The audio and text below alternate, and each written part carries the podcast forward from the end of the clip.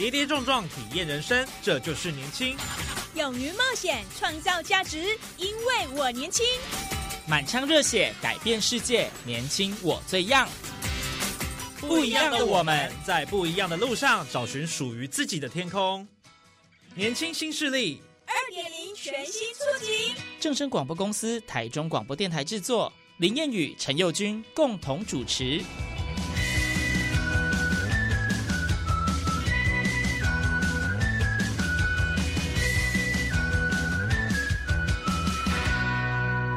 听众朋友，大家好，欢迎收听《年轻新势力》，让你利滚利，让我们一起来寻找你的理财方程式。我是燕雨，我是耀军。好，今天这一节节目的主题哦，跟保险也有很大的关系，哎，很重要哎。对，人家说哦，人有旦夕祸福嘛，没错，月有阴晴圆缺，所以我每个人都有可能。发生可能对，可能可能可能可能对对对，摸了挂脖鼠白啊，就有可能会发生一些没错意料之外的事情，所以要靠保险来帮我们分散掉我们可能会遇到的一些不好的事。对，分就是这个风险的管理，没错，风险的管控这样子。哎，那我想问一下佑君，你本身懂保险吗？买了多少保险？你了解吗？保险呢？有哎，我买蛮多的哦。就是比如说那种意外险啊，或是健康医疗那种啊，或是存钱的，比如说外币美元啊，或是之前像投资型啊，我通通都有买哦。哦，储蓄险、医疗险你都有？对对对对，我什么都有。哦，那你有仔细看那个保单的条款吗？嗯，买的时候我有稍微看一下，但是现在有一点没有很确定内容。哎，这个就是很多人的问题了哦。买了保险，但是不知道的它在什么时候能够发挥作用，就大概知道了。对，大概而已，那个条款都没有去细看，就跟人家签约了这样子。哎，所以我们青少年朋友有时候哈也特别要注意一下哈。对啦，就是我觉得可能在嗯，可能我们青少年朋友现在啊还没有开始工作赚钱嘛，没有没有经济来源的收入，可能还不会有这个能力来买。但是我觉得在买之前呢，我们有一些知识啊，先了解很重要。好，那我们接下来呢，在这一节节目当中，也邀请到几位同学来分享他们对于保险到底了解有多少。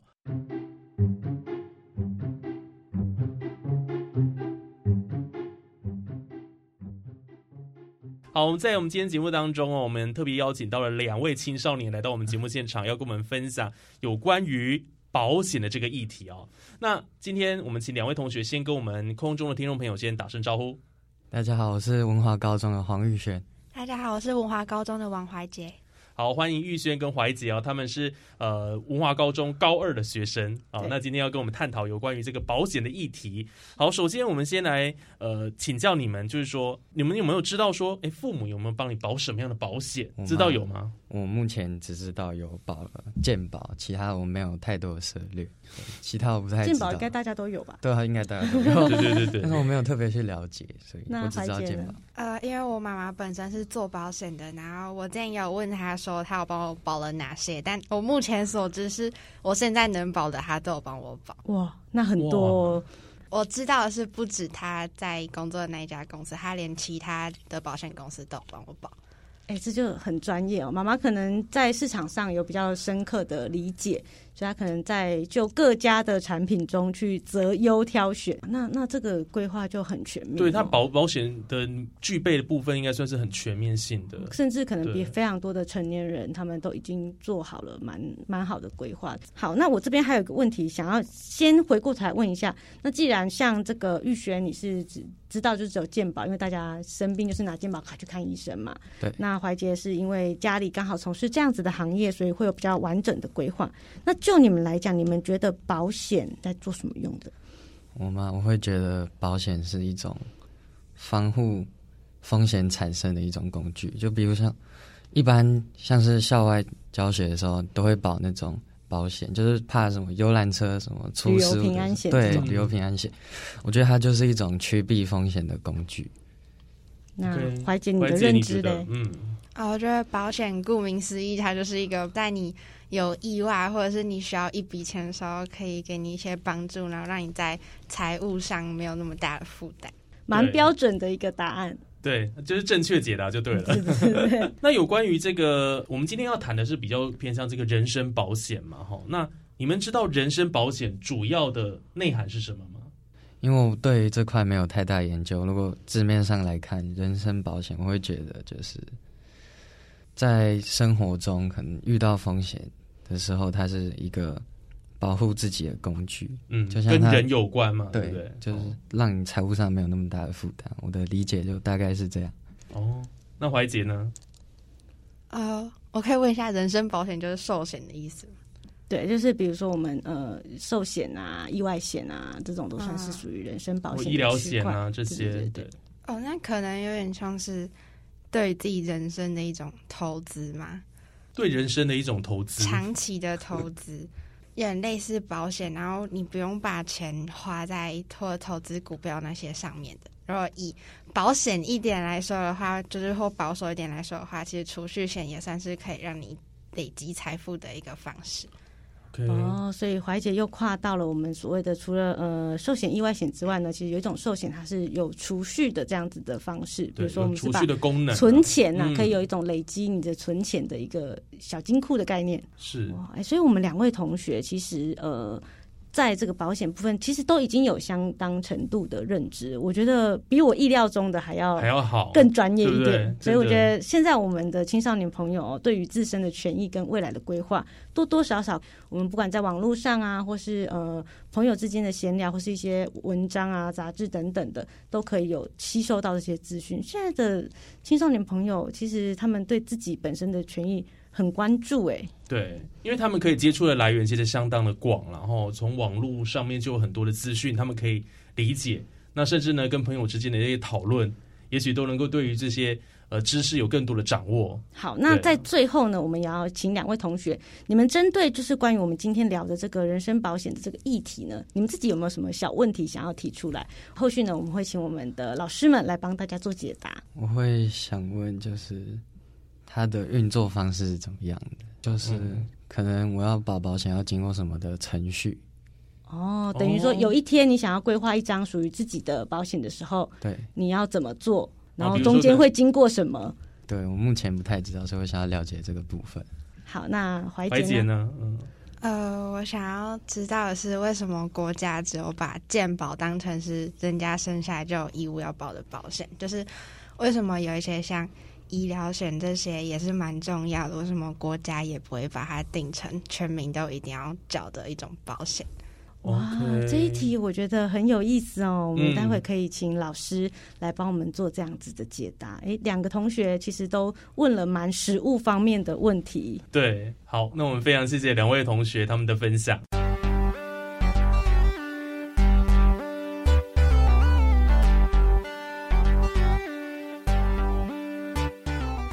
今天特别要跟大家来谈的是有关于保险，我们要轻松一起来聊保险，一起来认识保险，也为我们青少年朋友呢分享一些有关于这个保险的相关知识。好，那当然今天不是只有我们两个一起讲，也要邀请到我们的啊保险的专家跟达人。今天邀请到的是朝阳科技大学保险金融管理系的主任陈美树主任来到我们节目现场。各位听众，大家好，我是朝阳科技大学保险金融管理系主任陈美树，很高兴来到正声电台。好，主任，我们在前一段的节目当中哦，其实同学有跟我们分享了，就是他们想要提问的问题了。对，我们一开始保险的好奇，对，一开始先来做一下解答好了。就是有学生提问到说，呃，这个保险的运作方式。就是我没有买过保险，我第一次要接触，有点紧张，但有点期待。一般我们保险要购买保险，一定有一个保险的从业人员来跟你做招揽。嗯，所以你本身就是要填写要保书。所以如果你未成年的话呢，那就是爸爸妈妈是法定代理人。哦，是，所以这要法代的问题。如果你成年的话呢，你就是可以自己当要保人，也是被保险人。对，所以，我们填去这个腰保书里面，腰保书有一定的事项，你就必须要据实告知。那腰保书的事项里面，可能就会去询问你最基本的身高体重啊，啊，还有你的职业啊，还有你你最基本你最近的一个健康状况，有没有住院，有没有手术，或者是有没有呃其他的相关的一些疾病，都是在我们要保书里面。呃，你必须要据实告知。那填具要保书之后，你要签名。那你要缴交保费。那送到保险公司之后呢，他们的审查部门就会做一个保单审查的一个核保的一个。呃，状况，所以说，如果你是可以投保的，没有任何其他的问题，那保险公司你缴交了保费，那核保通过，你这个保险企业就成立了，那业务员就会把这个保单拿到你手上。哦，是，所以最主要就是要签一个要保书，这是契约成立的关键了。是的，OK，哦，所以这个同学有没有了解到了哈？其实还蛮容易的，蛮容易了解的啊。那另外有个同学就问到说，我们国家都有健保嘛？是，那为什么一般人？健保都是一出生下来就必须要保了保险，是那为什么国家没有把一些医疗险啦，或者是各类的保险？就是既然保险那么重要，对那么重要，只有健保呢没有把其他都纳入？哦，有的。其实我们中华民国宪法第一条就说，国家要实施这个社会保险。啊，就保障人民的最低的经济生活的个安全。所以，其实民国八十四年我们实施的这个全民健保，主要就是保障所有全民的一个健康的一个保障。那其他的各个职业团体，事实上，比如说劳工有劳工保险。啊，那农民有农民保险，那教师、教职员、公教人员、公教人员保险，军人有军人保险。其实这些所有的社会保险都是保障我们人生的无苦，就是生老病死残。这个全民健保，事实上它就包括你们一般的门诊的一些费用啊。那当然，因为他怕一些道德危险，多少大家都有一个呃挂号费的这些自付额。好，还有挂号费，还有自付额，所以你必须要负担一个小额的费用。那除了这个以外呢，其实它主要就是包括，比如像手术、好住院，这些都是一半一一庞大的一些费用。那当然，全民健保也提供了这些医疗的这些保障。它主要就是要让我们在呃一出生之后，你就拥有这些医疗的保障。所以医疗的保障，在我们我刚刚讲到生老病死残这一块，医疗的部分，我们在从你出生就已经得到这份保障，就是全民健保给我们很大的一个支持。对，是的。OK，了解。人家说，在比如说国外，就是感冒而已，看个医生好几千块。是。那我们是因为有健保，所以在我们这些呃生病啊的时候呢，我们只要负担一点点的费用，就可以得到很好的医疗照顾。是的。对，所以对对民众来讲，其实也是减少很多的就医负担。对，经济压力会变轻，这样意思。是。有一些出生的小朋友，事实上还有很多先天性的一些疾病。哦，这些其实有时候就是来自于基因的一些问题，可是这些都是在我们全民健保里面是都有是有保障的。好，非常谢谢主任跟我们的解答哦，非常的详细，相信同学们都有学习到了了哈。好，那我们今天要正式进入到我们的主题，有关于这个啊保险的一个相关的一些内容。那么首先就要来跟大家谈的，我们这一集的主要的内容主轴，我们围绕在人身保险。是 OK，人身保险是什么？对，从字面上意义，老师跟我们分享一下。对，人身保险主要主要的保险标的就是以人的身体为主，生命为主，所以它它可以包括我们一般，比如说怕你死的太早，所以你死，我们讲人寿人寿保险，嗯，它保的就你就是你的生命，那就是以生跟死为主。那另外一个就是怕意外伤害，意外，所以我们有所谓的伤害险。我们人身保险也包括可能外来的突发的造成的你的意外的一个伤害。那第三个就是我刚刚讲的，除了全民健保以外，我们在商业性保险有医疗险，因为人吃五谷杂粮一定会怎样？多少都会生病，对，所以我们还有一个很重要医疗险。那医疗险里面当然里面还有包括很多的一个项目。等一下有空的话，我们继续再谈。另外一个就是怕你活得太老，刚刚讲的人寿险是怕你死得太早，责任未了。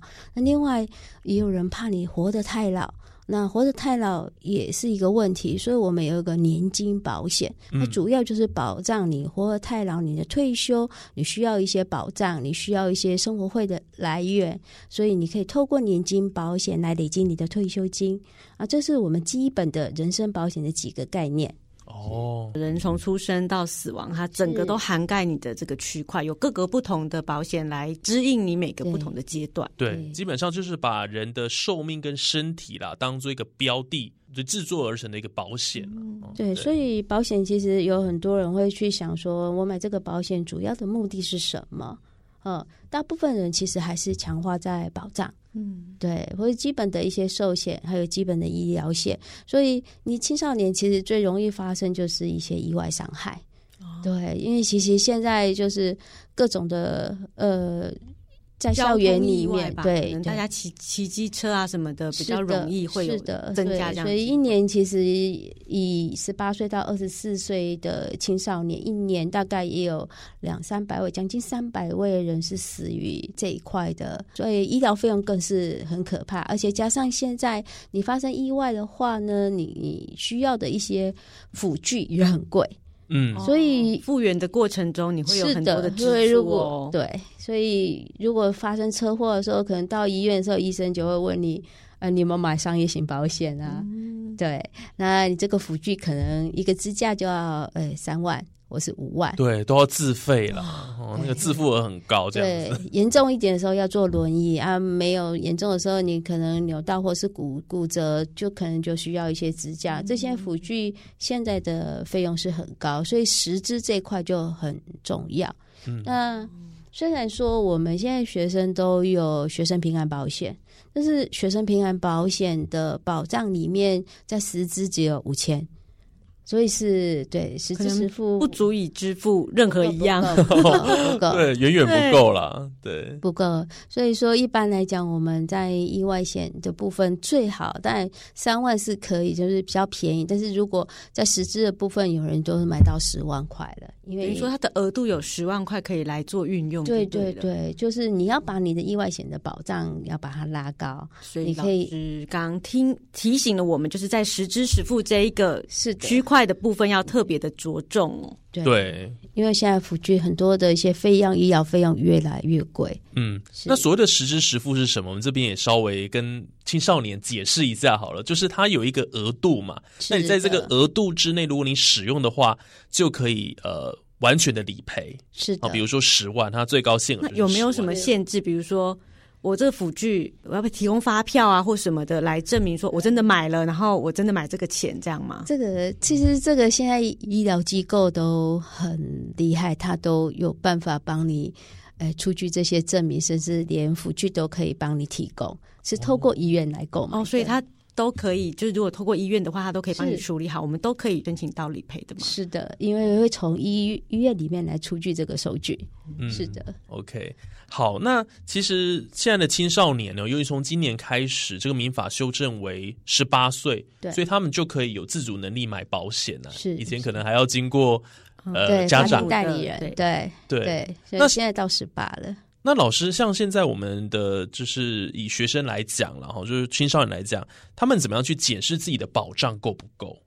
那买越多就越好吗？因为很多人可能会因为买保险，对不对？我们现在小笔记下，老师刚刚提到，我们实质实 付一定要有。那再来还有没有其他需要来做一个比较完整的规划啦？对，我觉得这个保险其实是按照你各个阶段来。替自己做一个不同的规划，不同的年龄来做一个不同的规划。因为我们在青少年这个阶段，我们以风险管理的角度，你可能面临到什么风险？嗯，我们大部分青少年大概会面临到还是比较属于意外的一些风险。对啊，所以你伤害险还有意外医疗一定是要购买的。当然，人家看你的年龄呢，你的年龄如果在十五岁以下的。好，在寿险的保障就可能就只有丧葬费用就是六十一万五，那你超过十五岁以上，你的保障是可以提高的。所以我刚刚谈到，除了伤害险以外，那医疗险以外。那你就可以，当然你也可以检视。当然，在你的能力，你爸爸妈妈的能力范围，因为你毕竟如果你们其实上年还是还没有所得的，对，没有工作，没有收入来源的，所以你要考虑到这些能力能不能买。不然的话，就是你自己开始打工的时候，或是你开始赚钱的时候，你就要逐步帮自己做这些规划。那那比如说以保保险，刚刚老师有提到，就是说我们要以自己的经济能力来做考量，逐步来规划。那有没有一个？确切，比如说，呃，我的一个月的要提拨多少钱来做会比较适合，不要把自己压垮了。是，当然我们当然是有一些基本的一个简单的公式啊，就是你买的这个保费至少不要超过你年所得的十分之一。哦，就是说你你百分之十拨出来做保险对，就是你有一百万的收入，你不要超过十万。你这是理论上这就蛮明确的一个公式，大家可以来参考记录下来。我刚开始工作的时候，可能薪水不多，但可以提拨一点点出来，慢慢的规划。对，就好像那个承保的金额，你说你要买几百万的保险，我们大概会按照年所得的呃，可能是七倍，或是也原则上是七倍。你说为什么是七倍？你看一家之主身故之后，一个家庭要几年才可以恢复正常？哦，大概要七年，有原因的。对，你都可以像这样去规划。那当然就会考虑到商品的内容。你七倍的话，如果你七百万全部要买一个终身险，你的保费一定是非常贵。以现在预定利率大概在二点二五左右。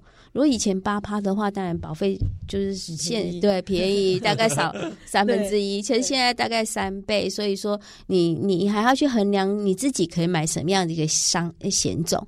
可能就就是要看你自己能够拿出多少钱。那所以说，其实这个保险就是慢慢按照你的年龄的需求啊，来慢慢做一个规划。嗯，所以其实买保险是要量力而为了哈，你自己能够呃买到什么样的程度？虽然保障很重要，但你能不能负担得起，这个也是很关键的哦。好，那我们讲到这个保险哦，契约也很重要，对不对？契约条款会不会看？老师有没有什么建议？对啊，对，怎么读懂，然后维护自己的权益？因为有时候会觉得说，就是我们拿到这个保单厚厚的一叠，哇，都是字，我都不知道要看哪里。但是人家又说，这个保单条款里面有写的才有赔哦，你不要里面没写，你误会喽。是，所以说，其实我重我在契约条款里有几项要提醒各位同学的。其实第一个当然就是腰保书，因为我没有保险法六十四条的规定，所以你腰保书的一个内容，呃，你的陈述一定要据实告知。呃，你不要说你体重明明是一百公斤，结果你给他写，哎，七十公斤。前面提到的我们要保书写的那些，你都要据实以告。两年内身故的话，有六十四条才会解除契约。哇，契约这契契约之时无效，而且还不退还保费。可是你先不诚实在先的，是的，对，是是的，这是很严重的。另外一个就是大家也要去了解，呃，什么叫做疾病？哦，不要认为说哦保险公司买的保险，你已经有生病了才去买保险。所以，我们对疾病在医疗险的契约的第二条一定跟你定义说，你这个疾病是本契约呃生效之后所发的病，才叫做疾病。嗯，就好像你住院也是你有确定你是生什么病，你才叫做住院。如果不是只是去检查，那个都是不符合我们理赔的一个条件。对，谢谢这个主任给我们的一些建议啊，让我们也收获很大。当然，我觉得真的是要呃，在这个条款里面呢，白纸黑字真的要看清楚了。对我还有一个要提醒大家，就是保险里面还有很多的除外责任，除外不保。对，这是更重要的，所以你要去注意到确认哪些故意行为，或是一些比如怀孕啊、美容啊，这些都是在除外责任里面。所以你要先看看你的商品的险种的内容，去了解哪些是除外的。不要如果说你跑去呃跑去竞技啊、滑雪啊，很多其实在我们伤害危险的是的活动活动，那那些竞赛其实，在保险在伤害险也都是除外的。嗯，这这是大家都要去了解，要去注意到的。一项，嘿，是谢谢我们今天。呃，朝阳科大保健系的陈美素主任哈，今天跟我们的分享，我觉得非常的笔记满满，对，而且我们真的收音机旁的听众朋友，大家都一直在听，而且要做的很很多很做足功课，我们记下来就可以大概大方向的可以了解，我们要购买一个人生自己第一份保单的时候，可以有一些注意的小配包。对，这个保险真的是要买对不买贵了，而且最重要是要建立正确的保险观念。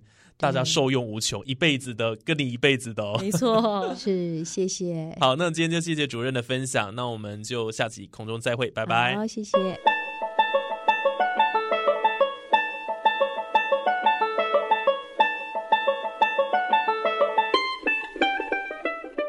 好，我们今天听完了同学跟老师的分享哦，其实学到蛮多的，哎，没错，尤其对于保险的这个比例很重要。因为我觉得刚开始工作啊，真的会很担心，因为我们小资族，薪水其实没有很多，那又要生活啊，又要租房子啊，又要呃做很多很多的一些开销等等的。嗯，那老师就有跟我们的青少年朋友们讲哦，就是说，如果呢你未来呢要来买保险的时候呢，其实呃你的薪资的百分分之十来提拨作为你的呃规划保险的金额，算是一个比较呃适当的一个比例啦，应该这么说。对，其实百分之十这只是一个参考，不过量力为而为很重要。对，因为我觉得呃保险这种东西，今天我们听完了也觉得，哎，老师有说到很多很多的一些细节，其实保险真的很重要，会在很多我们最为难的时刻给我们帮助。那呃虽然钱不多，但是提拨一点点，慢慢的来建构这个保障安全网，我觉得也是蛮好的。没错，就是有一个风险管理的概念呐。那每个月提拨几千块，嗯，可能百分之十，哦，这个小资主能够。负担得起的，没错。而且我自己就是因为听了老师讲之后，我也回家呢去看了一下我买的那一些保单，然后去看看有没有在我这个薪水的百分之十里面，哎，好像也真的是差不多哎。所以我觉得说，哎，那我应该是有逐步的朝着这个呃公式在前进这样子。对，哎，想到这个，我也要赶快回家来看一看我的有没有在百分之十的这个预算里面的啦。对，当然如果说经济条件好一点，可以随着你的呃责任啊，或是你可以负担。的范围去做调整，那我觉得这个应该是，比如说我们每一年每一年可能都要来去审视自己的保障内容，对，定期审视，定期去检视了哈。也许这个比例可以再提高哦，每个月因为你的经济能力更好了，你就可以再做，或者是我们的责任增加了，真的。好，那我想今天这一集的这个含金量也是相当高了哈。那我们的今天的年轻新势力，让你利滚利就进到这边哦。那也非常感谢听众朋友收听，那我们下次空中再会喽，拜拜，拜拜。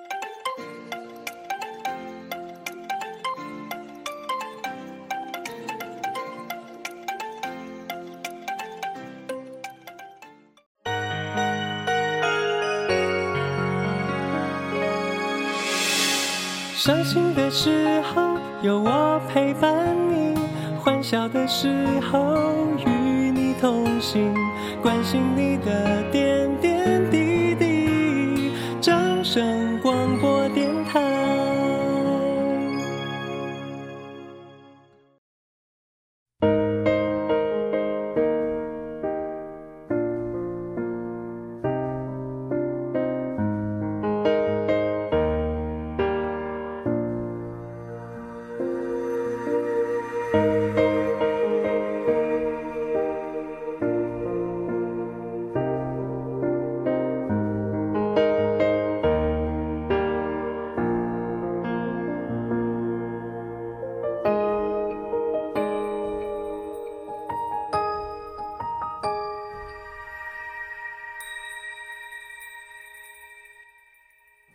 你说看着我微笑，坐在这里，终于能放下迁就和担心，却不懂这样雨过天晴的随意，是多么耗费心力的